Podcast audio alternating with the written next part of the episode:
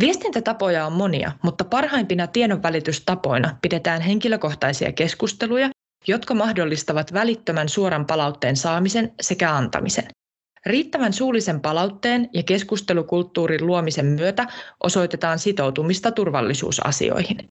Johdon on rohkaistava työntekijöitä kertomaan poikkeavat mielipiteet ja haastettava heitä kehittämään turvallisuuskäytäntöjä. Työntekijät eivät välttämättä uskalla tuoda mielipiteitään esille, jos pelkäävät, että näin tekemällä vastustetaan johdon näkökulmia. Kysyimmekin, kuinka hyvin haastateltavamme kokevat tiedon välittyvän eri toimijoiden kesken. Onko se riittävää ja voisiko sitä parantaa jotenkin? Näitä sähköisiä järjestelmiä on mietitty ja se on varmaan tulevaisuutta, että se on se tieto saatavana myös jostain sähköisesti, mutta ainakin omakohtaisesti vielä koen niin, että, että pelkästään sähköisesti annettu tieto ei välttämättä tavoita kaikki, että kyllä se puhuttu tieto edelleen niin kuin siinä ryhmässä parhaiten toimii ja se myöskin tekee sitä yhteenkuuluvaisuutta ja koetaan, että ollaan samaa joukkuetta. Kun me joku vuosi sitten otettiin näihin tuotantopalvereihin tämä työt, työturvallisuusasia omaksi kohdakseen, niin tämä tilanne minusta parantui oleellisesti, että se tämän tiedonsaanninkin paraneminen vaatisi toimenpiteitä. Piti, piti tehdä, tehdä tällaisia uusia numeroita agendalle, niin, niin, niin. mutta mä koen, että se kyllä parani, parani siitä, että aika hyvin, hyvin käydään, mutta täytyy kyllä koko ajan pitää sitten yllä, yllä sitä keskustelua ja alempaa johtoa vähän pommittaa siinä, että heidän täytyy saada työmailta ne tiedot sitten itselle, että ne pystyy välittämään niitä meille. Kyllä tietysti sanoisin, että nyt tämä kaiken kaikkiaan, mitä tähän työmaan kommunikaatioon, niin tullut niin kuin tämän kevään aikana nyt hyvä tämä Teams-maailma, että, että yllätys, yllätys jopa tällä alalla, niin tämmöinen Teams-kommunikaatio on niin kuin yleistynyt, mikä on hirvittävän hyvä ja tehokasta. Että, Okei. Okay. Että tuota, se, se, myös tällaisissa asioissa tietysti, että jos siellä joku huomio muuten on, niin periaatteessa se saadaan heti kaikille tietoon. Koetko, että se tieto välittyy näiden toimijoiden kesken, että ei ole sellaisia no, katkoksia?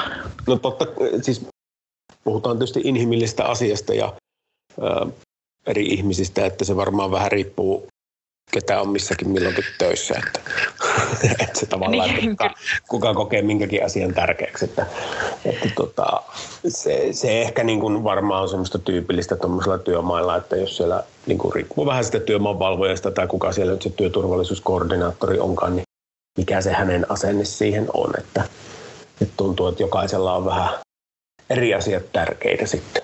Totta kai, totta kai työntekijät ilmoittaa työn johdolle työ, työturvallisuuspuutteista ja ne pyritään korjaamaan välittömästi. Et se oikeastaan ehkä, se on ehkä se kaikkein tärkein kanava niin kuin tiedonkulussa niin kuin työntekijöiden ja työn johdon välinen.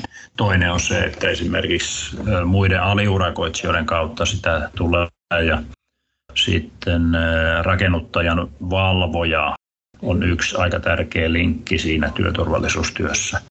Eli jokaisella rakennuttajallahan täytyy olla työturvallisuudesta vastaava henkilö nimettynä ja monta kertaa se on työmaanvalvoja, Joo. joka sitten viikoittain tai joskus lähes päivittäinkin vierailee työmaalla.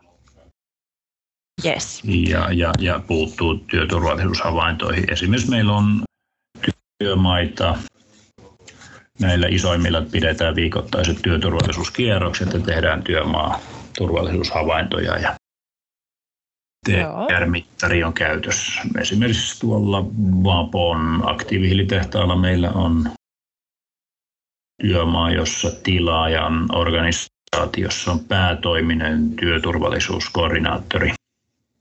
Joo. Se on erittäin hyvä. Siinä on Vapo on panostanut todella paljon työturvallisuuteen ja se tietenkin auttaa myös meitä hurjan paljon. Tämä podcast on osa Safe, Skilled and Productive Construction Site SafeCon-hanketta. Hanke rahoitetaan Kaakkois-Suomi, Venäjä, CBC 2014-2020 ohjelmasta. Ohjelmaa rahoittavat Euroopan unioni, Venäjän federaatio ja Suomen tasavalta.